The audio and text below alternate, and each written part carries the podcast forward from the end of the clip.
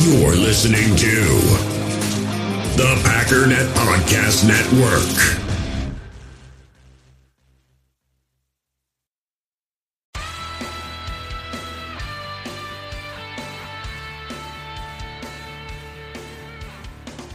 Ladies and gentlemen, welcome once again to the Packernet Podcast. I am your host and resident panelist, as always, Ryan Schlip. Check us out online, packernet.com. Find me on Twitter, pack underscore dad Well, I'm very, very excited today because we have finally on the show Mr. Coach Hawn. I always feel like you guys know exactly who I'm talking about because he's just kind of in the group. But for some of you, you might not know. You just listen, you're not in the Facebook group, you're not on Twitter or whatever, and you're kind of wondering who Coach Hawn is. So I brought him on to introduce himself. Welcome to the show, Mr. Brian Hawn. Hey, thanks, Ryan. Man, I got to tell you, I feel like I've finally been called up to the big leagues here. I'm on the podcast now, the Packernet podcast. I was able to get a little bit of time with JJ um, while you were finishing stuff up with the house, but now it feels like the big leagues, man.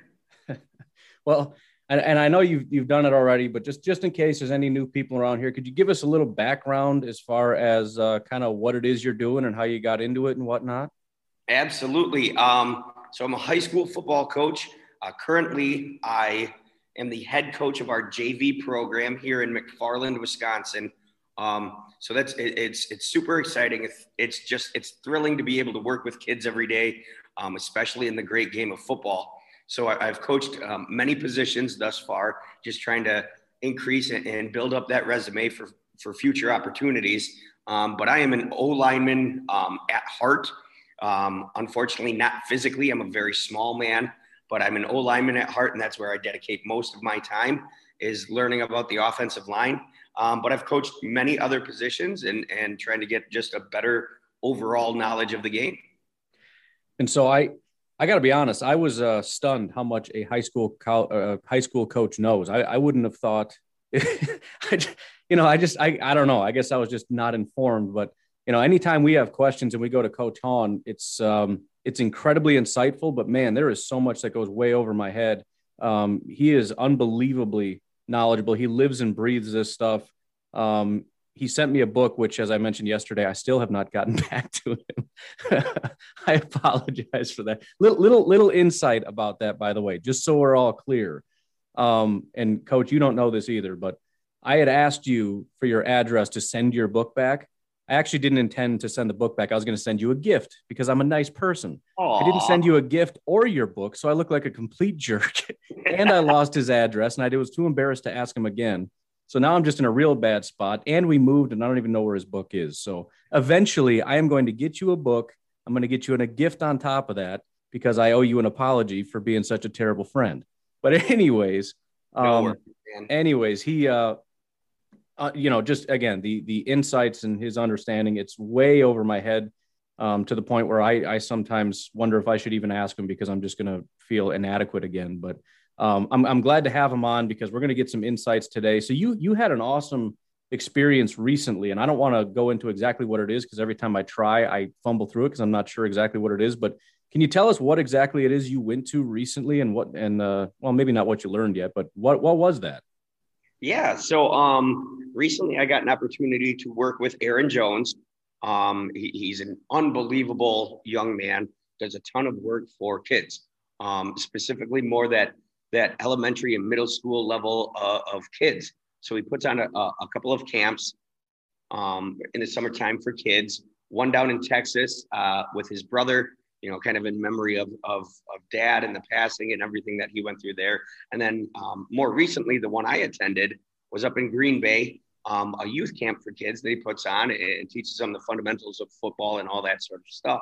So I, I tend to do a lot of these camps over the summer with with professional athletes specifically to uh, towards football.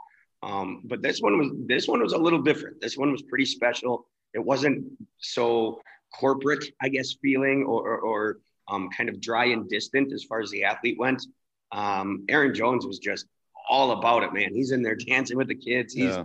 he's in drills with the kids. Um, he's playing seven on seven. You know, he's playing safety. He's a he's a competitive dude, and the kids loved it because he didn't. I mean, he didn't let him get away with anything. You know, if, if you bent a hitch to the outside as opposed to the inside, he'll he'll jump that route and go score on you. You know, so I mean, he's great like that. He was fantastic with the kids. You know, really taught him to compete. Um, so I got a chance to do that with him on top of you know having some time with Justin Outten, who is the uh, the Packers tight end coach, um, and just really picking his brain more about some of the schematic stuff. So I've been working with um, with a couple of Packers this off season, and it's just been tremendous. I got to say, it's been unbelievable. So that's that's kind of the crux of uh, a lot of what I wanted to talk about, at least in, in our first segment. You've spent, I believe, this is your is that your second time with Outten? Yeah, uh, I got to meet him first in a little chalk talk session in June um, at, a, at a coach's clinic, a, a, little kind of a private session, or not so much private, but um, just kind of a small group setting, I guess, uh, with Outten, and then um, had the ability to kind of reconnect and just kind of clarify some questions that I had from that first meeting. So that that is uh, largely what I wanted to talk about is some of the things that you've learned um, because you know I mean as fans there's certain things we know but there's a lot of behind the scenes stuff that we don't really know is going on. You gave us a couple teasers on Twitter that got me real excited, but I'd like to kind of just open the floor and kind of let you give us a little bit of insight into some of the things that the Packers are trying to do um, schematically and what they're trying to do with certain guys that we have and like what are their roles and kind of all that stuff. Help us help us to understand this a little bit. No, oh yeah, I'd love to. The first thing that always sticks out when you meet, you know, some of these high level guys, be it high level college guys or or obviously pro guys, is just how fluent they are. We always talk about football being a language, right? So you, you have to learn to speak the language if you want to get to that next level and next level, whatever. Um, so so so guys like you and I, it feels like if we're learning another, say we're learning Greek, uh, you and I feel like we've spent like an hour and a half on Babbel and we think we know a little bit and it would be like dropping us in the middle of, of athens and telling us to go into a shop and ask how much this toothbrush is. Right. like we'd be completely lost and and these guys are just so fluent in the language of football. Their understanding of the game is just so deep and so immense that they speak it effortlessly. You know a lot of times the stuff you see in, in media or, or that sort of stuff, uh, press conferences, whatever, are they're they're super super watered down um, for guys like you and I, so that we can kind of comprehend a little bit of it. And then you get into a kind of closed door meeting with these guys, and it's it's unbelievable. It's phenomenal how much they know and how how fluently they speak the game. So that's kind of the thing that always sticks out to me. And one of the things I keep coming back to is, you know, the more I learn about this game, the more I know that I don't know anything about this game. It's exactly. so so tremendous the way that these guys um, think and speak. Um, so so that's the thing that always blows me away um, at, at, kind of that base level. And then in, in talking with Outten, um, a couple of things that I picked up, just how easily Green Bay is, able to manipulate things at the line of scrimmage offensively. Obviously, I'm, I'm only speaking offensively but just how easy it is for them to manipulate things as long as you put a little thought in it. And it always blows my mind how simple it is. You know, like, oh, yeah, duh. Uh, it's like a revelation on top of a revelation, but they're so simple and, and they do it with such ease and they do it so effortlessly that you don't even notice it on most plays.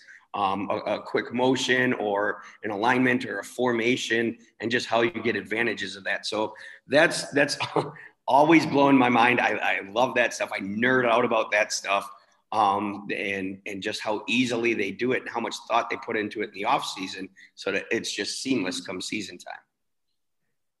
So you mentioned some of the things that they do as far as manipulate because you talked a lot i remember last year when you did a lot of uh, work for us and making videos and all that kind of stuff how the defense can dictate to the offensive line and certain things that they can do what are some of the things that the offense is doing to kind of not only counteract that, but so to speak, take the offensive and say, no, we're going to take it to you. We're going to manipulate you so that, you know, we're going to kind of keep you off guard. What do the Packers do to do that kind of stuff? Yeah, they always start with formation. That's a great question, by the way, but they always start with formation. You know, so they have what's called the pre and the post formation. Um, and on their practice plans, they list that out. You know, our pre formation is going to be, let's just say, Trey right. So you have two receivers to the right.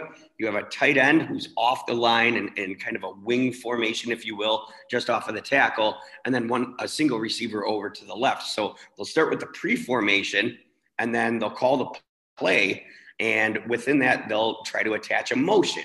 And then, so let's say you're going to shift from Trey right the tight end is going to go across the line and take a similar stance on the other tackle. Now you go from Trey right to deuce right or, or whatever that might be. Um, so they always have that. And the re- a lot of reasons that they do that, but one of the reasons they do that is to, like you said, to, to kind of take it to the defense. There's certain things defensively that you just can't do against a balanced set. So in a Trey formation, you might have a safety over the middle of the field and you know you can bring pressure. Now, with that outside linebacker on that single receiver side, you can automatically fire him if you want. You can just bring pressure right off the edge. Now, when you shift to a deuce formation, you can't just automatically have that check because you need somebody to pick up the tight end should it be a throw, or you're going to be down one in the pass game or whatever that is. So they have a whole lot of that stuff kind of inherently built in.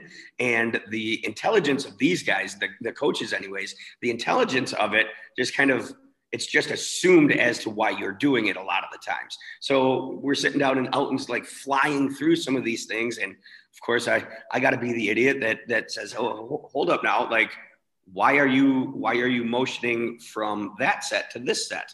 And Outten is, he's an incredibly patient guy and a very yeah. charismatic guy. Um, so he, he would look at me and, and his eyes would be like, come on, man, try to keep up, you know, like, okay, well, I'll, I'll explain this here. And so he's like, so the outside backer can't fire because now we're down one in pass protection if we don't do that. So there's some stuff that they do formationally and with motion um, that can dictate to the defense. But the coolest thing that I pick up, I, I think, anyways, because I'm a run game nerd, um, the coolest way they do it is with what they call short motion, to where they'll start bringing that that H back in, in this sense is what they call the tight end when he's a wing They'll start bringing that H back across and snap the ball. And now you have an added blocker right behind a guard that can now act as a fullback, ISO up on an inside linebacker for the run game or, or, or kick out the defensive end in zone or whatever they have him doing on this specific play. And then they can go through and have a numbers um, advantage because the defense always has to react to motion, right? As a defense, you can never anticipate motion, you have to react to it. And the cool thing about that is it's going to put the defense a step behind. Uh, whether you're shifting backers or safety or whoever your hybrid players are that are going to react to motion, you're a step behind.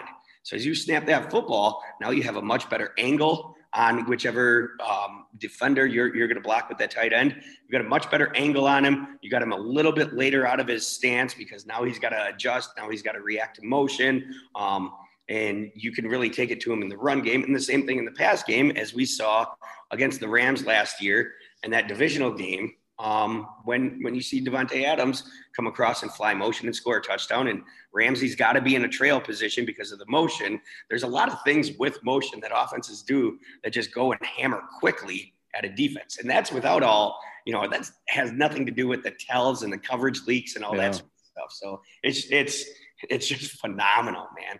So I think from from my very low end understanding, and I think a lot of fans, um, our understanding a lot of times of motion is very basically we're trying to figure out what you're doing, right? What if, if you follow me, it's man. If you stay, it's zone. Very basic understanding type stuff. But it kind of sounds like there's also an element of we know what you're doing and we're going to move him because that's going to mess you up. So, Bingo, baby. Yep. So yeah. if you can move a defense with motion yeah. to an advantage spot, you're going to use motion all game long. So is this largely at the um, I guess you would say the quarterback needs to know what's going on and know exactly what to do, who to move, where to move, when to move, in order to know how to attack this specific. So there's just a ton. It's all kind of at the quarterback, though, right? Well, yeah, I mean, the quarterback definitely needs to know that, um, without a doubt. But one of the things you you never really think of is when, and we'll get into practice time, I'm sure, a little bit later.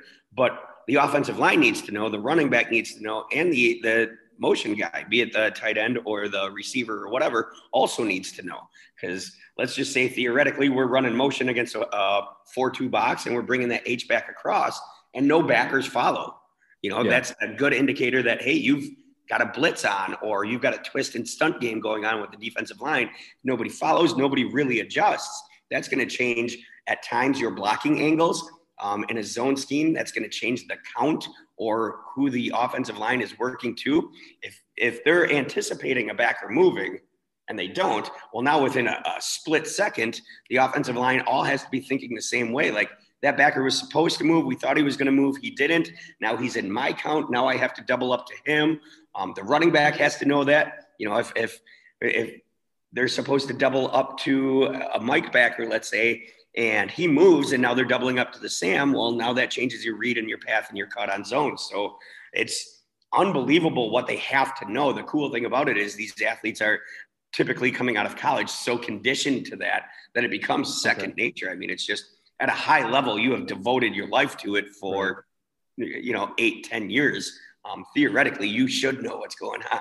So it's it's basically like you know when we call a play, it's not just a play. I mean, there's layers to it. When I call a play, that's just the start of it. Then we have to analyze what we're looking at, and it's not just the quarterback saying I need to figure it out. Everybody needs to know what their job is. If you're the wide receiver, and we line up this way and they're doing this i know that i need to be over there right? This is where i need to motion or i you know so that, that makes a lot of sense. And holy cow does that that's overwhelming. You understand why when, when new guys come into the nfl they say they're overwhelmed. That's that's insane the level of, of stuff oh, they got to figure out for sure man the days of static play calling those died in the early 80s yeah know, when jones and some of these guys came in um there's no such thing as a static play call anymore. And, and yeah. you got to think it's been going that way for 35, 40 years. So the evolution of it has just been mind blowing. And it, it, it also adds to the, the understanding of why, you know, when you just look at, let's say, college prospects and you look at guys that are really fast and you say that guy's going to be good, how silly that is because there's, you know, you look at the intelligence aspect of it and all the little nuance that you have to be able to do and I need to be able to see you doing that. And I need to be able to see you reading and reacting in college and understanding your assignments. And, you know, there's so many things like uh, Josh Myers, for example, the center that we drafted out of Ohio State. You know, PFF didn't necessarily give him the highest grade. And you say, well, there's some guys that graded higher. Why would you go with him? But when the Packers are analyzing guys like Myers, there's so much in depth stuff, especially at a high level, high program like that. The things that we need that guy to be able to do it's not just a simple matter of, you know, when some guy pushes into you, how good of a job do you do pushing back? There's so much more to it than that. So, um, You're all right. So, so, You're dead on, man. when it comes to Josh Myers, I got to yeah. be honest. I think that I honestly think that the Penn State game uh, that that they that Myers had um, with Ohio State is what got him drafted so high. Uh, Penn State threw everything twists and motions and late stems. And I mean, it, it's such a fun game to watch. And defensively, Penn State did a great job. The scheme was phenomenal. Um, but he just, he just adjusted every single time, adjusted, got that offensive line to go exactly where they needed to go. And, and we know how that game turned out. So that's, if that isn't what got him drafted so high, it definitely was the icing on the cake. Yeah, that's cool. I, I, I wanted to get into to draft prospects in a little bit. I'm just looking at it now. Um, that was his highest pass blocking grade in that game, um, or of, of that year. So yeah, that's that's interesting. If you want to check that out, Week Nine at Penn State, go go Phenomenal check that out. Game. Nice, Phenomenal game. Nice little uh, insight there. All right, so before we completely move off it, man, the, the, the hard part about this is there's so much. it's like I don't even know where to go right now. All right, so let's so we're talking about motion and these kinds of things. So it, the, the, the one interesting thing is there seems to be certain guys we're looking for that do the motioning. And it kind of seems like, especially with wide receiver, we're always looking for that guy.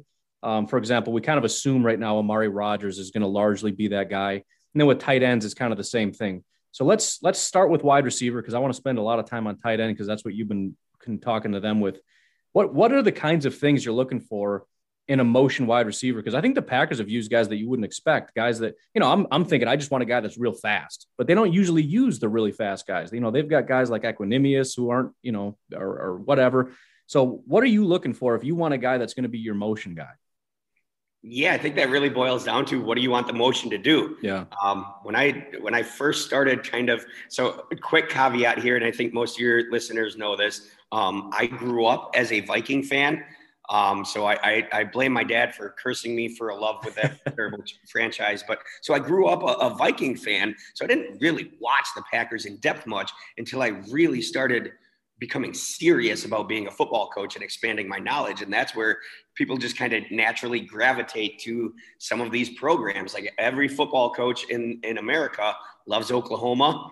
Um, they love Clemson. They love Ohio State. They love Alabama. They love the Green Bay Packers. They love the New England Patriots because those are teams that just do things schematically so well. So when I first started watching Green Bay, that was back in the Randall Cobb days. And Randall Cobb is fast. I mean, dude's an athlete, right? But that's not what what did it for Green Bay. Mm-hmm. They're putting him in short motions or orbit motions um, to just give him that one step advantage. What you're looking for in that type of receiver, is, as far as motion goes, is A, can he be rock solid? Because the, the one caveat with motion is if you screw it up somehow, if you don't go quite to where you need to go pre or post snap, the motion is not only useless, it actually hurts the offense because now the defense can be one up in the box or the defense can be one up in the throw game or, or wherever you're looking for the motion to do. So you you have to be just dead on reliable with it. And I know um, fans go kind of back and forth on EQ as you had mentioned before, but that dude's motions are are spot on. Yeah, I mean it's obvious he was always used in that role. He's always um, kind of had that that motion and being that guy on every team he's been at uh, previous to Green Bay. But he is dead on he is always in the exact right snap, uh, spot. You got to know the snap count, and he's always there. I mean, he's rock solid with it. So with a guy like EQ, you're looking for him to be reliable in that motion. Number one, and number two, you're looking for him to be able to sell and do whatever that job is. So if you're looking at, let's say, jet motion, a very basic motion where you shift from one side of the field to the other really fast, and you're wanting to go ahead and at least give the threat of running a fly sweep or a jet sweep with that player. Um, he comes dead across the center exactly when he needs to. He'll throw his hands up a little bit like he's yep. getting the ball, and he'll carry out that motion all the way through. So defensive eyes stay on him all the way through the play. Um, and that's something that EQ does well. Now, obviously, if you're talking about you know shifts or, or, or tight end motions, you're not always looking to go super fast with those guys. Um, but you're looking for them to be able to get onto an angle, especially in the run game. When you're coming out of motion, you're looking for them to be able to get on that angle, get on that path in the blocking scheme, and be able to stay on that path. And for some of these bigger dudes, like I think about when they shift Dafney around, you know, and, and, they put him in zap motion where, or gorilla motion, some people call it, where he kind of hops or shuffles behind the line. Um, that's a big dude, and he, he's moving pretty fast for him, anyways. And then to be able to put a foot in the ground, turn, get on an inside shoulder, a defensive end, and stick that through. Um, that's that's a big part of whether or not you can actually play in the game. Is can you go ahead and get your motions down? Yeah, and, and you think about a guy like Allen Lazard obviously from a from from a speed perspective, from the NFL perspective, he's not the fastest guy in the world, but maybe the best blocking wide receiver in football. So you got a guy that maybe takes the ball, maybe catches a pass, but also you're now strong to that side and you've got an additional blocker over there. So yeah, you, you can see where you got all these, they have so many different tools. That's what I love about the Packers. You know, even if you want to say, well, they don't have an elite number two wide receiver, whatever. But if you look at them and their individual components and what they do, like what what MVS does well, what Lazard does well, it's so cool how toolsy they are, and I I, I appreciate that. You know, it's maybe they're not the most well-rounded guys, but the things that they do well, holy cow, do they do those things really well, and that gets me so excited. Um, so real quick about Amari Rogers though, what, what is it I, mean, I guess we'll kind of get into the draft class since we're, we're getting into it. But what is it that you have seen from Amari Rogers, um, whether it's about the motion thing or not, that that you think are going to be his strengths in this offensive system? Yeah, um, and I'll be honest with you, I'm not. I haven't dove in as deep as I should on most sure. of these guys. That's fine, um, film wise. But Amari, the thing that sticks out to me, anyways, with Amari is just how intelligent he is. Yeah. You know, this this learning curve. And don't get me wrong, it is a jump for a lot of guys from college to pros. You know, unless you're coming from a Clemson or an Ohio State, um, something like that, there's a huge jump. There's a huge learning curve. But dude, Amari Rogers is rock solid on this stuff. I don't think his learning curve is going to be as steep as a lot of other receivers who come in. You know, you get a receiver, a, a nifty little slot guy who goes in the sixth round from Boise State, yeah. and you throw him in the mix with Tom Brady down in Tampa. I mean, good luck, right? Yeah, like, right. There's going to be a lot going on there. Um, but Rogers is he's he's he's super sharp. Um, he seems to be like very disciplined. Um, in in his sets, in his motions, and that's not just motions. That's you know where his split is uh, when he's out wide. It's the attacking angle when he has to crack on a speed option or, or something like that. Um, he's just very gifted that way. I'm very, very intrigued to see, you know, if if we know we know he's a physical freak and, and he mm-hmm. can do things that in his sleep that we could never even dream of doing athletically. But I'm I'm very excited to see if that level of of discipline um, and, and that level of acuteness that he had in college can actually transfer to a pro level um, where all the dudes across from him were the best player on their college team. Right. You know what I mean? Um, so that'll be it'll be a really interesting one to see. All right. So uh, before we take a break, I want to get to tight ends now, and I, I want to kind of do like we did before. I just kind of want to open up the floor. Tell us as much as you can that you learned from Outten about the tight ends, uh, what the roles are for them, and what kind of things the Packers like to do with their tight ends. Man, this might have to be a two, uh, podcast, man. All right, bullet points then. these guys are just so intelligent. Yeah. Um, the, a couple of things that stuck out is they always want physical over athletic. Okay. Always. Um, one of the lines that always uh, that will stick with me forever from Outten is, "Look, we can draft a bad sixth round receiver who is more athletically gifted than any of our tight ends. Like that's easy to do."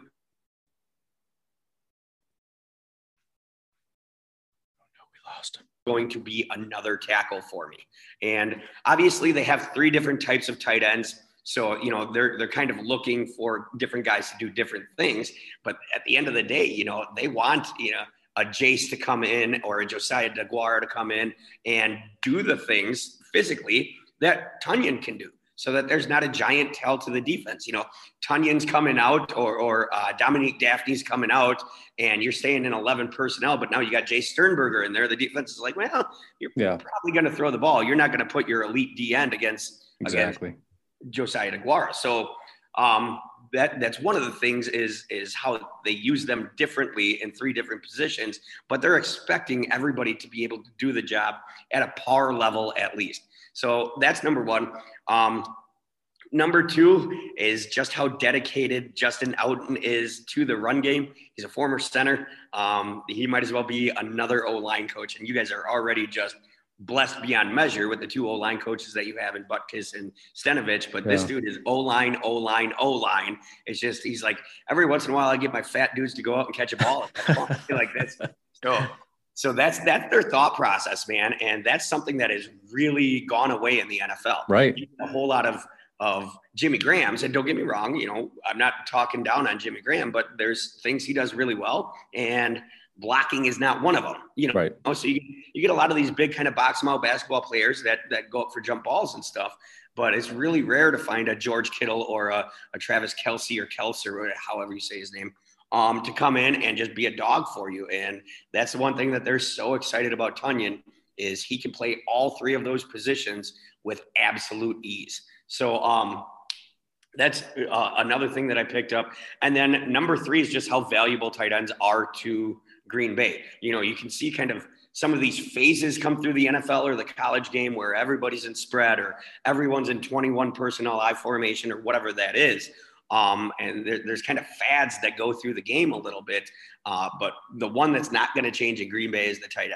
You yeah. will very rarely see, you know, 10 or zero personnel out there. Um, they're wanting to use two and three tight end sets more than they want to get to empty. And that's, uh, as, as an O line coach, that just that just warms me. is at the end of the day, you got to be thinking, hey, how do I account for the tight end in the run game? Are we going to use the outside backer? Are we going to eat a mismatch and, and, use a safety? How are we going to do it? So, um, just kind of real quick, I guess, bullet points on the stuff that I picked up. The tight ends aren't going anywhere. They have to be three position players and they have to be physical. And it's cool because, you know, a lot of these guys, like you said, are kind of discarded or, or not really, uh, you know, teams don't really care about these guys like the DeGuaras and obviously the Marcedes Lewises. Those guys, I mean, you can pick those guys up in the sixth round, and they're they're top of their craft at what they do. But most teams, it's like we're going in a different direction. The Packers, please give me all these guys you can possibly give me. You know, maybe a couple teams that are that are also fighting for these kinds of guys, whether it's the Shanahan system or maybe teams like Baltimore that obviously like to run the ball. Um, but the other thing that I picked up on is when you said that, you know, the, the versatility that the Packers like. It's kind of cool because, like you said, it's not just about we want you to be able to do multiple things. We don't want you to be a tell. If you can only do one thing and I put you out there, we they, they know what we're doing. And I, I kind of had that thought about AJ Dillon last year. You know, he's a young guy that obviously runs the ball well, but he's not quite up to speed with pass blocking and receiving. So when he's on the field, we're running the ball. And that was pretty much the case. And they usually stacked the box when he went out on the field. So I kind of had a feeling that that was maybe part of the reason he didn't get as much, as many opportunities. Um, one of the other things that you mentioned about tight end is the different styles of tight end that they use. You said that there's three different kinds. Could you kind of quickly break us down, uh, break that down? What what are the types of tight ends that they like to have on hand? Absolutely. Now, um, there's there's two that are just black and white, right? Yeah. I mean, it, it, you see uh, uh, Bobby Tonyan on the field, or you see Dominique Dafney on the field. Mm-hmm. Um, those are two completely different players, yeah. right?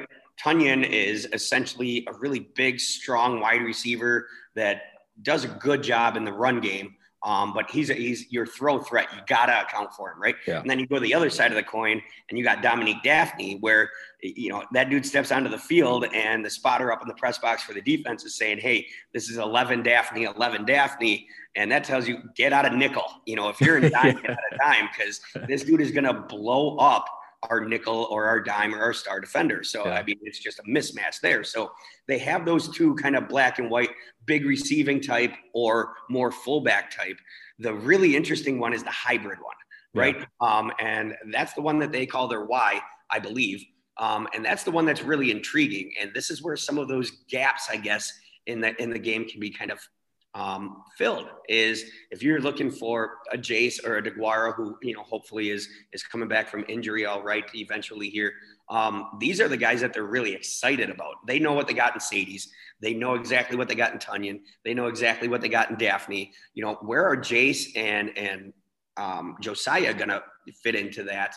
because um, they're pretty physical dudes. They can be pretty physical dudes. They can also be receiving threats.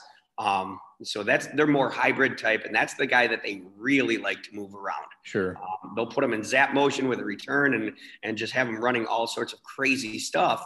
Um, and if they can develop, if they can mentally handle it, if they can pick it up and become masters of it that way, um, I don't think there's any questioning their physical ability. So we'll just see how how that develops. Um, I, I'm kind of honestly, I'm kind of pulling for DeGuara, um, knowing that, you know, we just got the news, what was it yesterday or whatever, that he's yeah. starting camp on the pup list.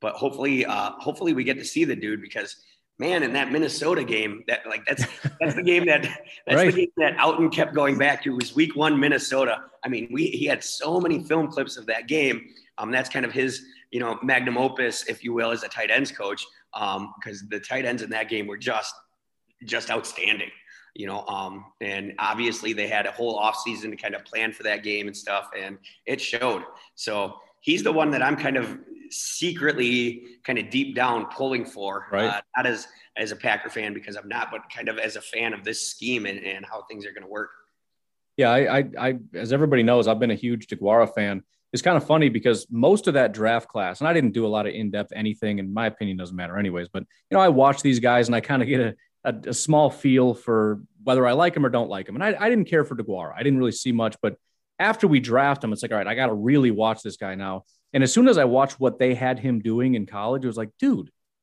it's like Matt LaFleur's running this offense. This is this is so cool. Like the motions and all the stuff that they got him doing. He's that he's that X factor. He's always that guy that even if he's not the most exciting player on the field, you have to account for what he's doing because you know, it's all that trickery. You know, he does this. It's again, it's exactly like what the Packers like to do. He does the same thing over and over and over, but it's a different play every time. Sometimes he's in motion and he's blocking. Sometimes he's in motion and he slips out for a pass. You know, so I mean, it's just it's so exciting. And the cool thing, like you mentioned, that game, you know, starting off week one, they used him a lot. They used him more than Jace. So right off the bat, they wanted him bad to get out there. He's an, an important piece of this offense, and they they really think he's going to be a big piece. So kind of like you, that's the reason I want him back on the field because I think Matt LaFleur and, and those guys have a plan for him, and I think they're real excited to get that kind of a guy out there.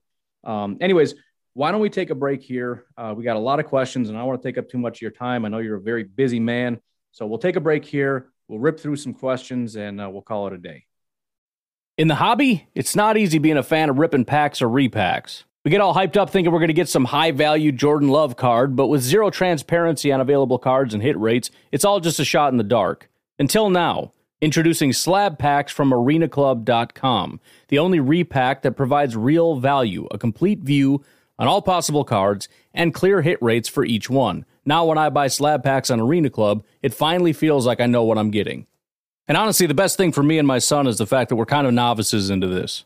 When I walk into a card shop with my son and a card says it costs $40, kind of just taking his word for it that that's a good value. So I appreciate the transparency on grading, as well as just getting excited about seeing what you could potentially get. Right now, you can get 10% off your first purchase by going to arenaclub.com slash packdaddy. Wow, that's crazy offer. 10% off a $400 slab pack. That's 40 bucks right there. Anyways, that's arenaclub.com slash packdaddy for 10% off your first purchase.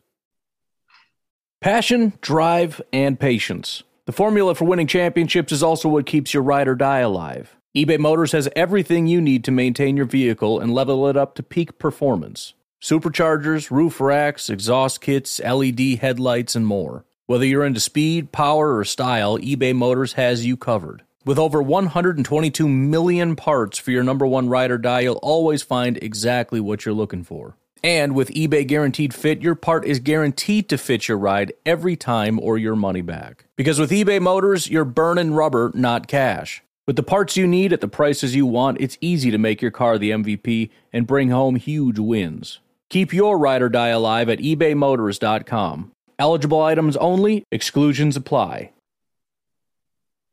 We all have smartphones, and we all know they're pretty amazing, but they also can be amazingly distracting, especially when we're around other people. So, US Cellular wants us to reset our relationship with our phones by putting down our phones for five. That's right, a company that sells phones wants us to put down our phones. And to see what we find, learn more at uscellular.com forward slash built for us. All right, folks, we're back with Coach Hawn. We got a couple questions. Thank you all for uh, for getting those into us. Um, we'll kind of just go, you know, group by group here. We'll start off with Twitter. So um, we got one from uh, from Goose. it's not a very serious question, so you just you just answer however you feel like answering. He says, "Teach me all the football." Goose Goose is the man. He's a um, good guy, dude. If if you want me to teach you all the football, Goose, um, why don't you and I go attend a clinic together so that I can learn all the football? Because man, I just it just keeps blowing my mind. Um, when you come in as a young coach, you think you know everything, um, and you find out very quickly how little you know. Um, and you know, even in, in a fan base, because I do this all the time, I, I, don't, I don't mean to sound like arrogant or cocky here, but I think I have a little bit higher level than like an average fan. And then I go sit in some of these meetings and stuff, and I am humbled right quick. Yep. So, um, Goose, I would love to teach you all the football, but first, I need to learn all the football. all right, we got a question here from uh, very prominent and famous Packers podcaster. You wouldn't know him; he's my friend JJ Leahy. Um, he says, "If Outten only gets eight minutes with these tight ends per day, what are the tight ends and Outten doing the rest of the day?" I, I love this question because this gives us a little bit of insight as to how the how the Packers uh, schedule their practice, how they format their practice. So when Outten says he gets eight minutes with his tight ends a day, what that means is he gets eight minutes of Indy time. Indy means, excuse me, Indy stands for individual drill, individual mm-hmm. time with his tight ends alone. So he gets eight minutes with them a day. So what a typical Packers practice looks like um, and don't tell them, but I totally probably stole a practice script. Um, what it looks like is, you know, you'll start the day off with your with your team meeting, and then right from there, you'll go into your small group install meetings where the, some tight ends might be with the O line, some might be with the receivers, whatever. Then you have a pre practice where you know, transition time. You throw the pads on, you grab some Gatorade and, and a, a granola bar, and you head out to the field. You do your dynamic warm up. Um, and you're ready to go. And then they, they kick off offensive practice with Indy. So Outten gets those eight minutes right there where he goes through, you know, the install. This is the formation. These are the plays that we're learning today. These are a couple of the adjustments. Let's work on our first steps. Let's work on taking our hitch from a three chatter two to now knowing that this team that we're playing is going to be more of a cover four system. Let's bring that hitch a little bit deeper. So that's where they work on all that. Um, and they only have eight minutes, so it flies. Then from there, they transition into what's called small group work, where they're working with another position group. And this is where things get really cool how the Packers structure it because they're so efficient with time. I mean, mm-hmm. so efficient with time. So the tight ends group, uh, when you start in small work, small group work, is they tend to go with the offensive line first, and you're going to spend the next 16 to 18 minutes there working on the run game with the offensive line, working combos, working doubles, working seals, working back, all that sort of stuff, and then they're going to work on some of the max protect scheme for for pass protection. So who's got the mic in this set, how we're going to slide against this, you know, where we're going to split the man slide against this, where the bubble is, that sort of stuff. So while they're doing that with the offensive line, then the receivers are out there working on their 10 personnel stuff, right? So that's when they're out there working on 10 personnel or empty personnel and they're they're working all of that game. Then they switch right? So then the offensive line learns, you know, this is how we're going to do run game when we're in 10 personnel. This is how we're going to pass protect in uh, in 10 personnel or empty personnel, or these are our checks. So they kind of break off, and then the tight ends go with the wide receivers. And this is how we're going to do 11 personnel throw game. This is how we're going to settle in noose out of uh, 21 personnel, all that sort of stuff. So the bulk of the time is spent in small group type of settings. Uh, from there, they'll you know get a wash, get a quick drink. I mean, and when I say get a wash, like if anybody played high school football, you're thinking back to your practices, and when you got a water break, it was like five minutes, you know, seven minutes. You got to kind of no. These dudes run to the sidelines, splash a little bit of water into their face masks, maybe get some in their mouth, and then from there they're sprinting off and they're doing half sets. So then they work maybe with the offensive line, like half an offensive line working true combos or inside run type of stuff. And then from the inside run game, they'll switch over and, and, do some skelly or skeleton pass drills with the wide receivers against coverages, kind of implementing everything that they've learned um, and everything that they were working on from the previous practice session. Um, and then from there, that's when they'll go to all team, where you're running against maybe some of the scout practice squad players, or you know, if you're really lucky, you get to run against the twos and the ones on defense um, and all that sort of stuff. Now, here's the real trick of it for guys like Dominique and, and that sort of stuff. If you're not that top tier guy, if you're not that number one, when everybody else goes over to team time, that's when you break off for specials and you still got to learn everything you know about punt coverage and then you got to learn your, your lanes at kickoff and all that sort of stuff. So when you see a guy like Dafney get on the field to me it's such a rewarding experience for him because you know that he's been behind the eight ball a little bit in practice. He didn't get a chance to run all those reps against the number ones because he's out there learning his kick step against an overload pressure on punt you know? So yeah. the ability for some of these twos and threes to get on the field and, and, and make a difference be playmakers um, that's where you're, you're starting to really learn like yo, this is trial by fire and this kid's getting it. So that's really cool. The practice schedule is is phenomenal. I'm stealing it. I'm going to see if I can implement it at a JV level um, and see if I can get 14 year olds to do exactly what the Packers are doing. I'll tell you what, you got some uh, some very lucky football players over there at your high school that are going to be running a, a Green Bay Packers uh, style offense or, and schedule and all that. So they're they're very lucky oh, yeah. to have you as a coach. Yeah, um, we 100% stole it. I'm not going to lie. Everything smart that I think I'm doing, I 100% stole from somebody else. All right, we got another answer it however you want question from Mr. Jeremy Retz on Twitter. He says, "When can we be happy again, Coach?" I love Jeremy too. Jeremy cracks me up. Yo, if you guys aren't following Jeremy on on Twitter, yeah. follow him. He's a funny, funny dude. Um, this is it's a great question, and um, I know it's kind of said in jest, but you know it kind of makes you reflect a little bit. Coming out of a, a pandemic environment, a, a shutdown environment, um, happiness is intrinsic, man. Like that's one of the things that that you, the, the pandemic kind of taught me is, you know, I previously I poured my entire identity into being a football coach, which mm-hmm. is a very risky thing to do, right? Because it can obviously be taken away in a heartbeat. And it doesn't take a, a pandemic to do that. You know, I could be fired um, yeah. or, or whatever that is. So if I pour my whole identity into being a football coach, or you guys pour your whole identity into being a Packer fan, and all of a sudden Rodgers doesn't come back and Tate right. doesn't come back and the team just sucks, like that's a risky endeavor, right? So just find happiness somewhere. I mean, I've, I've, just been putting all my stock into trying to be a really good dad and a really good husband. And eventually, maybe I'll be a good football coach. Who knows? And that's not where my priority is. So happiness is intrinsic, man. Jeremy, I know, I know you're, uh, you're living a great life outside of Packer fandom. I would encourage you to keep that up. And if the Packers are great, well, then hey, it's icing on the cake, man. It's actually a fantastic answer, especially considering what's been going on. I, I kind of talked about it yesterday. People are getting they're getting edgy these last couple days, and um, that, that is good advice. And I've in in not as eloquent of a way as you said it. I've kind of said similar things, but it, but it is important. You got to find, you know, it, it's not just You know, there are a lot of people who say it's Super Bowl or bust, right? If you don't win a Super Bowl, you're a failure. And those people are always miserable. And I just, it's, you either got to get away from that or you got to stop watching football because no team wins every year and you're just going to be miserable. And even if they do win, it's one day out of 365 days that maybe comes once every 20 or 30 years. But even, but like you said, even beyond that, football is, I mean, there's, there's going to, you know, what's going to happen in a couple, in about a week, as much as we love football and as excited as we are, you know what the worst part about it is? That's when injuries start. Mm-hmm. That's when you start getting news that somebody w- was carried off the field, and you have to worry about is he ever going to play? You know, is he going to play again this year? So, I mean, you got to be able to manage that stuff. You got to be able to, you know, if Rodgers doesn't come back, if Davante doesn't come back, you can't be lashing out. You can't, I mean, and it's one thing to lash out at me randomly, but I mean, you know, you got families that depend on you. You got kids that depend on you. If you can't handle this stuff emotionally, you gotta you gotta find another outlet, like you said. So For that was sure, uh, man. I mean, I, I didn't ex- I didn't expect a good answer to that, but that was a phenomenal answer. My apologies. All right, um, moving over to Facebook now. Uh, Travis Britt says, "What are your thoughts on Mr. Jordan Love?"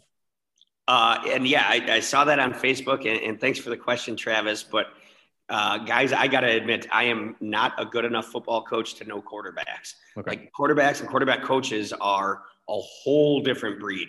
Um, so I get, I know it's a cop out answer, um, but it's it's the honest answer. I don't know. I mean, yeah. I don't think any of us really know right now, right? You got a quarterback room in Green Bay who kind of has an idea, but even they don't know. You know, you look at all the quarterbacks you draft or, or all the quarterbacks you get excited about, and they, they trot on the field, and maybe it's not great.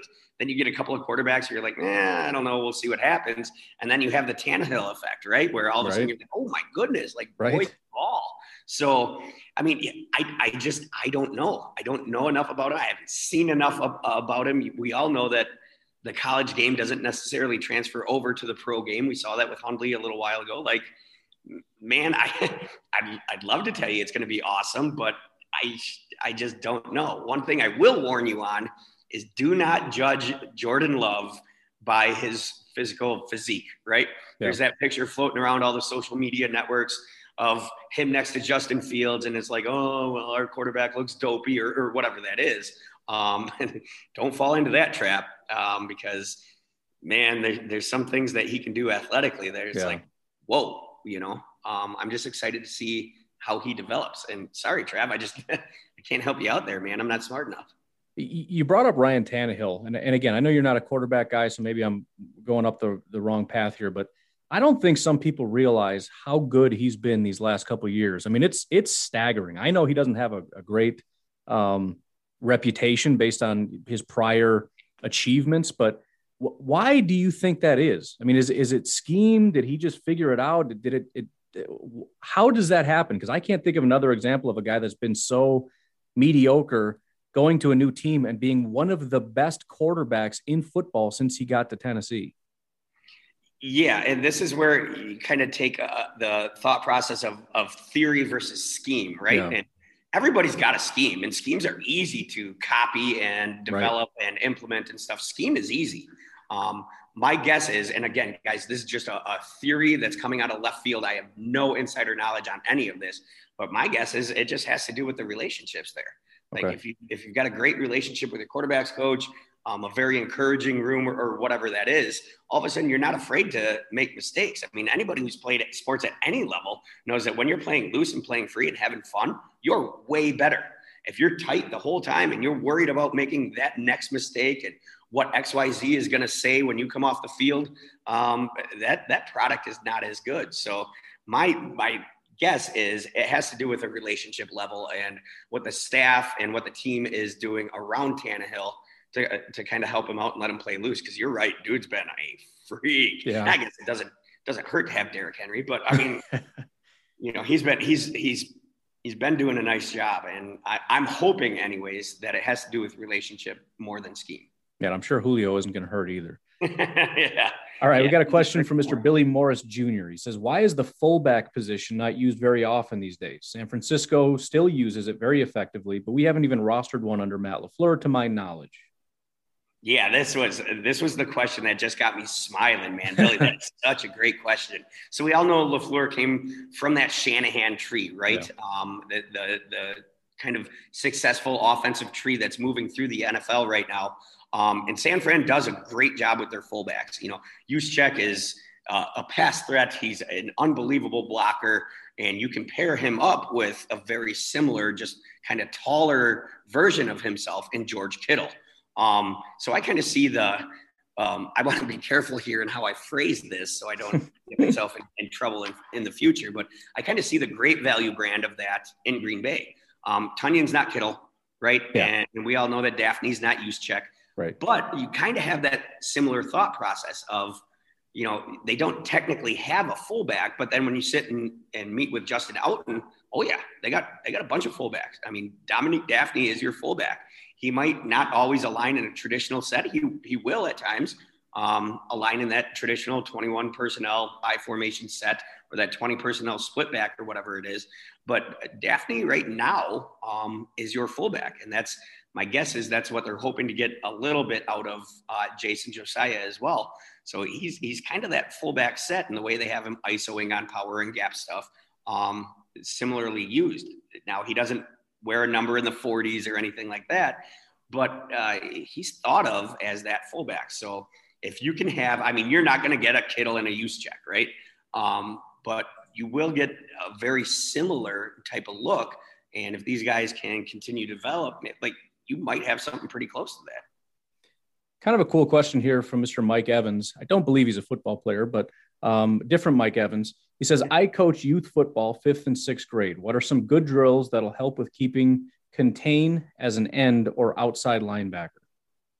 Yeah, this is, and uh, Mike, uh, bless your heart, man. Um, I got started coaching my son in sixth grade football. That's kind of how this whole addiction started. Um, so, and I know, I know what you're dealing with, man. You are hurting cats, and you got some kids who are just absolute monsters that just want to run through walls of humanity. But the most, the bulk of your team is like, oh goodness, here comes a pulling guard. I'm just going to turn and run to the sidelines because that looks like it hurts. So one of the things that um, I, I kind of implemented is taking some agile bags or some pads and uh, go ahead and simulate, you know, a, a pulling guard or go ahead and simulate a base block for those guys on the outside. And then I teach them to keep their shoulders square. And then we do a drill called under the train. And that's something that we still have to do at a high school level is, is learning to set the edge and force it all back inside.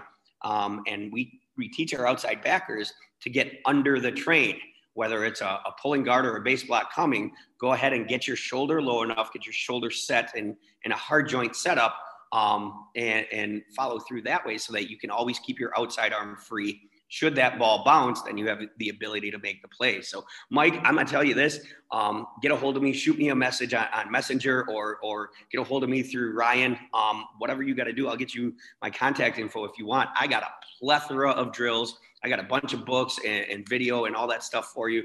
I'd love to share with you, man, because fifth and sixth grade coaches, that's when kids decide, do I like football or, or do I not? So if you can teach kids to to be successful and have fun with the game at that level, um, you're just creating more high school athletes for us and we can't we can't thank you guys enough for what you do.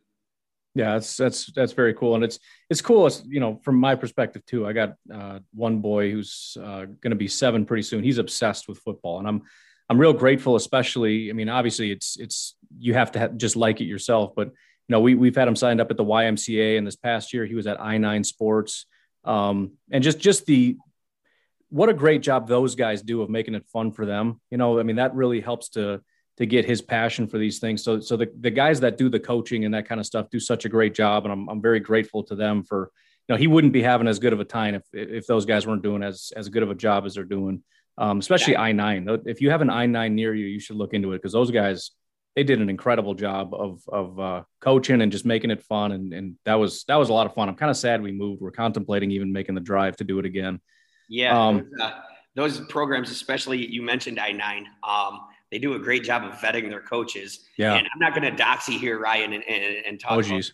your, your new hometown now. But I will just say this: if you and your son stay in the school district that you're in, Yeah. with the coaching staff that you have, your son will have an unbelievable four years of high school football. They Okay. are some of the top in the state. Um, they're Nice. very, very intelligent where you moved. So you're all good, baby. Well, well, maybe we'll have to do a little thing where I have you come out and maybe you get some of your contacts in uh, in this region, and we'll see if we can uh, get get get some handshaking going on because we go. we homeschool our kids. I'm not sure how to get them into that that program, but yeah, it's we'll- really we'll- easy we'll to figure do. it out. Um, yep, it- it's really easy to do. We've had a couple of homeschooled athletes come through our program, so as long as you're within that school district, um, they're considered in that in that district for Nice. sport. So you're good. You're good. All right, so really cool question here from Dalton Erickson. Um, and it, at my first thought was this might be a little bit out of your your realm, but with your understanding of of the scheme offensively and defensively, I think this is kind of cool. So let's pretend you are now the head coach. Here's the question: Let's say Rodgers comes back and does accept a max contract, knowing we won't have the cap to sign everybody below. Which four would you sign? Which four would you let walk if you could only sign four? Again, incredibly difficult question, but kind of just goes to the value these players bring to this team. So we got Darnell Savage. I don't know if you got a pen. Yep, I'm writing it down right now. Darnell Savage, Za'Darius Smith, Rashan Gary, Davante Adams, Adrian Amos, Jaire Alexander, uh, Jenkins, and Turner. so that is a that is a great question. Um, uh, I'll start with the one that I know for sure, and everybody knows um, if, if you've been around the podcast for a while, everybody knows my affinity for Billy Turner. Yeah. Um, I, I- love that dude. I love what he can do, especially in a step-in role. But there's no way I'm ever taking him over Jenkins. Right. Jenkins gets all the money. He's allowed to have all the money in the world. I will give him my house as long as he continues to play football for me. So um, Jenkins is, is, to me, honestly, as an O line coach, the clear cut number one. You can put him Wow. anywhere on that line, and he is exceptional there. So the clear cut number one is we're keeping Jenkins. Number two, we're keeping Davante Adams. He's the best in the league at his position. Um, we're Green Bay. We want to throw the ball. Uh, Rodgers is getting a max. Sweet. We're figuring out a way to keep Davante Adams. Yep. From there, this might surprise or, or kind of even make a few people mad, but I'm keeping Adrian Amos. Yeah. Um, unbelievable safety. Yep. A dude you can drop down into the box into a star position, and he's just so he's physical enough to, to be able to play the run from there. So he's very versatile. Um, and then this one should come as no surprise, but we're definitely keeping Jaire. I Yeah. mean, without a doubt. You know, nothing against Savage or Z or Gary or these guys, but these guys are these. I mean, we can draft those guys, right? We can draft Right. edge rushers. We can uh, draft a, another safety ish. You know, we can draft a star and develop them down the road. Um, if I'm looking at key components, not to say that there's one position more or less important on a defense, but to have that rock star safety and that rock star corner, now I can divorce them, right? I can put the rock star corner on one side and keep him there and, and don't have him float. I don't have to have him chase motion. And then on the backside, I can throw Amos across from him if we're staying in a two high set um, and feel at least decent about the coverage that I'm trotting onto the field. Um, we all know the NFL is a, a throw first league. Uh, so I want my secondary to be very good. I want my protection to be very good. If we are going to go ahead and give Rodgers a max, um, I don't want to be paying him through another broken collarbone. So we're going to keep Jenkins. Um, and then Davante Adams is just simply the best at what he does. Yeah. So if I'm going to give Rodgers a max, I'm going to make sure he has somebody to throw it to. We're getting to the point where I feel guilty asking questions because this has gone on a long time. But No, I Just- got nothing going on until 9:30, man. You're gold. All right.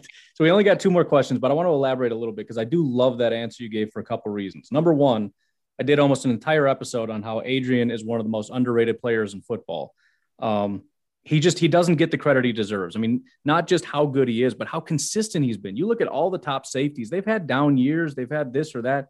He's been so good for going on like four years now.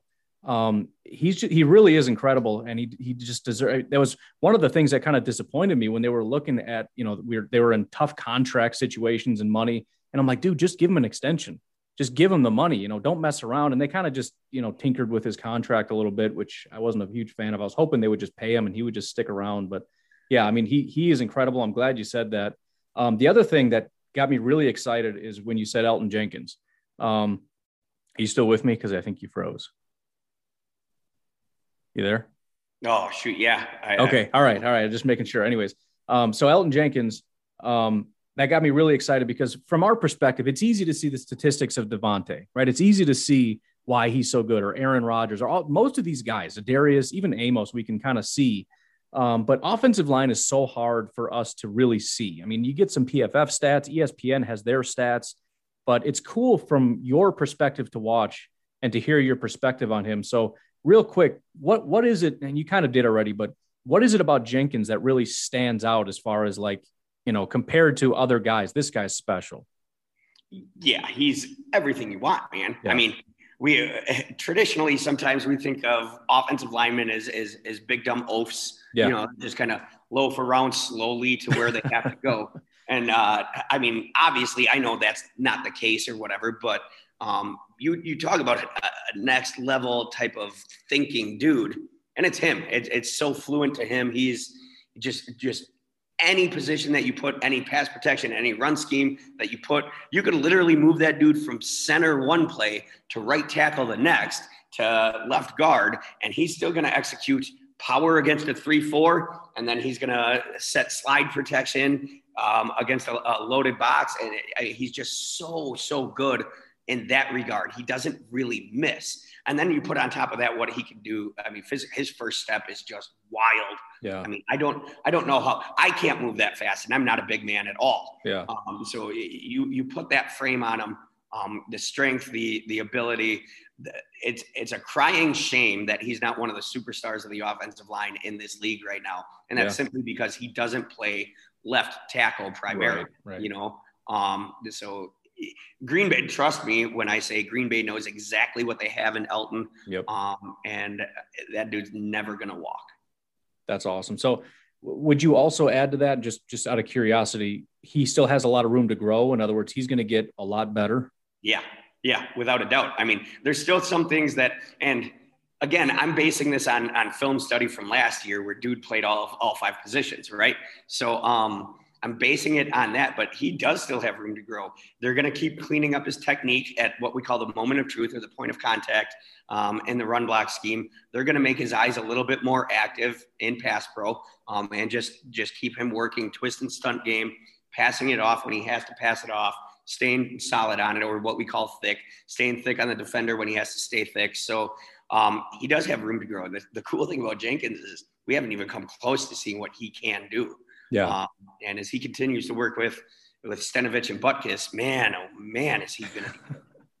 so this is probably a really stupid question, but it just dawned on me that it because it never gets asked, I want to ask it. And maybe it's just a super obvious question, but David Bakhtiari is kind of well known as, if not the best, one of the best tackles in football. What is it that makes Bakhtiari so good? His length.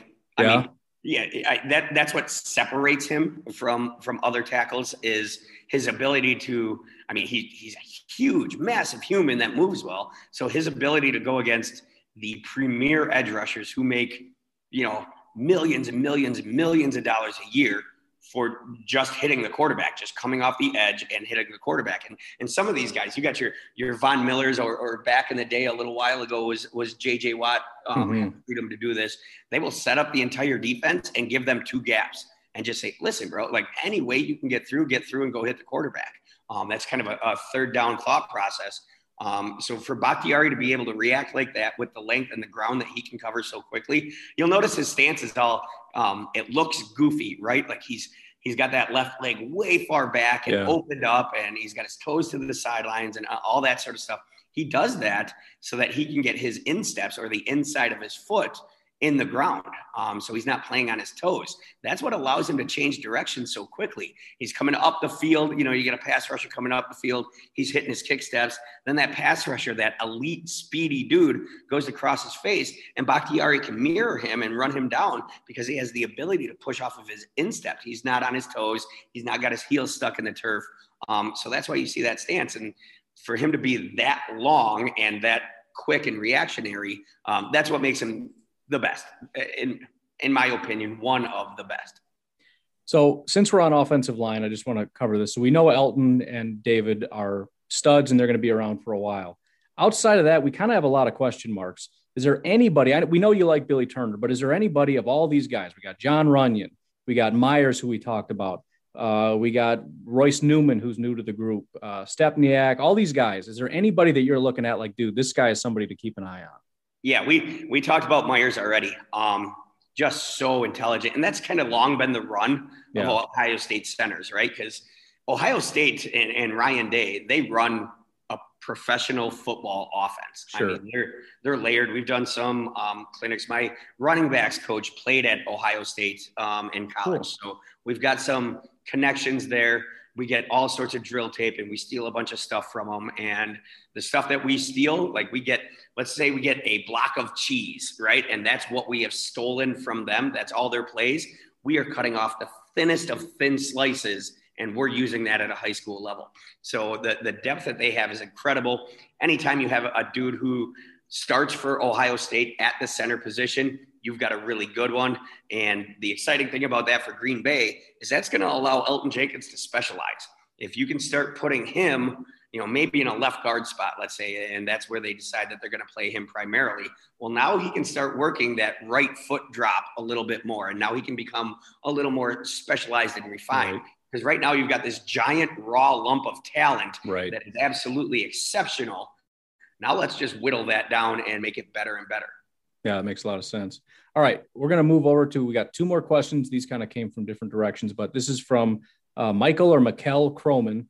He says, um, "Is there any difference between the Joe Barry and Mike Pettine scheme that can make us hope that, uh, for example, more simplified responsibilities for the defensive line edge rushers may increase pressure and sack production?" Uh, yeah, uh, there's there's a lot of differences scheme wise, and, and the tricky thing about NFL defenses is they're so multiple that it's oftentimes difficult to kind of pigeonhole a scheme, right? Like Pettine didn't just run a 3 4. Joe Barry's not going to come in and just run right. 3 4 mint, you know, cover three spinner. There's a there's a lot of layers to this. So he's going to do a lot of things, you know, pre-snap alignment wise that that Mike Pettine did. So it it might end up looking relatively similar. Um, one thing I know about Barry is he loves his linebackers. He's a linebackers coach, right? So he loves his linebackers, and he's not afraid to run the defense through them. Um, tried to run the defense a lot more through the secondary, meaning, you know, make sure they're good first and then we can play some games up front or whatever that is. Um, Joe Barry wants to put it on the shoulders of the backers. You're going to see some Tampa, you're going to see some robber stuff uh, from those two inside backers, and that's going to allow him to play a little bit more free. So if I'm a coverage guy, say I'm Adrian Amos, since we talked about him already, um, I'm excited now that the defense isn't running through me anymore. Because when you get to this level, everybody's a gamer, right? Everybody's competitive. They want the spotlight. They want it to go yep. on them. Um, your best chance at getting the spotlight on you is not having the defense run through you. Yeah. Now you can play a little bit more free. You might, you're going to see a lot more man coverage. Um, you're going to see a lot more cover one or uh, pattern match cover one, that sort of stuff.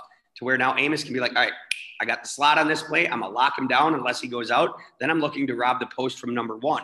And you know you have the ability to to free up the coverage a little bit more. And then conversely the defensive line you know um, i know that's something that's that's long frustrated packer fans is the lack of pressure um, that that Pettine was able to get at times. Um, you're going to be able to free those dudes up a little bit more if you run the defense um, primarily through through those two inside backers. So expect to see a little bit um, less dime a little bit more nickel and you're probably going to end up seeing some of that two, four, five stuff that Aranda was using when he was at Wisconsin. Because to be honest with you, I don't know that you have three to four solid defensive linemen that you can go ahead and trot out there all the time. Right. So, um, so oh, there's differences for sure. So since we're we're kind of on that topic, um, i am kind of at a loss for what to think with Kenny Clark. I know you're very excited about him and saying he's still doing a fantastic job and all that, but the the pressure production hasn't been there, and I don't know if that's because there's no help or the scheme or whatever. What what is your assessment of that, and, and what do you think? Maybe going forward, we can expect from from Kenny Clark. I mean, is is is it done, or do you think he's going to bounce back and he's going to be that pressure machine he once was? Yeah, That's a great question. Um, I think it boils down a lot to scheme and what they were asking Kenny to do. Yeah. Like, think about think back to that divisional game last year, Packers Rams Um, and as we were watching it, and we did a, a thing on the whiteboard for it and everything, like it, it was a lot of fun. But watching the Rams, like or watching Green Bay against the Rams, you know exactly where Green Bay was setting their slide protection. You always set it to Aaron Donald. You've got that disruptor. You're going to do everything you can to get a double team on that dude yeah. at every point in time, as long as it doesn't break your formation. So it's the same thing with the Packers, right? I mean, you're going to double team Kenny Clark. You're yeah. always going to, I mean, you might end up wedge, or if he goes out to a four eye, you'll slide to him, whatever. You're going to do everything you can to get two dudes on it. And now you're asking, you know, Dean Lowry or Tyler Lancaster or something to to beat a, a, a pretty good tackle or a guard one on one. So a lot of that was scheme. And then Pettine would, because Kenny Clark is so good, it's the ultimate compliment um, for a defensive lineman to ask him to two gap, to ask yeah. him to take on pressure in the run game, um, fight through a double team, that sort of stuff. So obviously numbers are going to go down. You know, pressure is, sure. is going to go down if you're being double teamed all the time. So you got to get a crazy dude off the edge somehow. I don't right. know if that's Gary, if that's Z, whoever it is. Um, you you got to figure out a way if if you're gonna slide to uh, Kenny Clark all the time, we got to hurt you. You got to you got to figure out a way to make them pay for that. Right, it's, exactly. It's thought process of you know, you want that one really, really good receiver so that when everybody starts doubling him or bracketing that receiver, now you need that one really good running back to make them pay. Exact same thing on the defense. If you're going to slide to Kenny Clark, well, you better have a really good answer for this dude coming off the edge. Yeah. So um, obviously, yeah, get, getting that is going to help. Do you think there's anything to it seems like the Packers are kind of moving a little bit more toward the big nose tackles. They never really went that way. Kenny was as big as you could find on that defensive line, but Late last year, we got Snacks Harrison. This year, we got uh, TJ Slayton. Do you think maybe they're they're trying to get away from letting Kenny be the two gapper, which to me seems a little. I mean, granted, if you can do it and you're dominant, fine, do it. But I want him after the quarterback because he's good at it. Do you think maybe we see a little bit more? Let's let the big boys do the big boy stuff, and let's see if we can let Kenny loose a little bit. I have a sneaking suspicion, and that's such an awesome question. I have a sneaking suspicion that Barry wants to make Kenny Clark move. Yeah. Um, so and, and that might be. I think we we got a hint of it when you guys grabbed snacks last year because you saw a little bit twist stunt game, you know. Sure. Um, but if you get that big, you get Slate. You mentioned Slayton. You get that giant dude who can crush down on a center who's traditionally your smallest lineman, mm-hmm. crush down on a center and push him into a guard as you've got your looper coming. And, and my guess is it's going to be Kenny Clark. Um, that that is that's golden. So yeah, I, in the run game, I don't know, maybe yeah. maybe not. Yeah. My guess is if you got a two gapper, that's so nice because it's like having an extra defender on the field. So my guess is he's still going to two gap in the run game. Um, but when you get into to passing scenarios or start bringing some um, pass pressure, my guess is you're going to see Kenny Clark moving a lot more. You're going to have twists, you're going to have stunts, you're going to have late stems all that sort of stuff, um, maybe even long sticks, because the guy has the ability to move two gaps and still get to the quarterback in three seconds or less. So my guess is, and again, it's just a wild theory, but my guess is Joe Barry is going to move that dude around in passing scenarios a lot more. All right, final question. This comes from Mr. Roger Davis. We talked about love a little bit, but this is a little bit of a different question.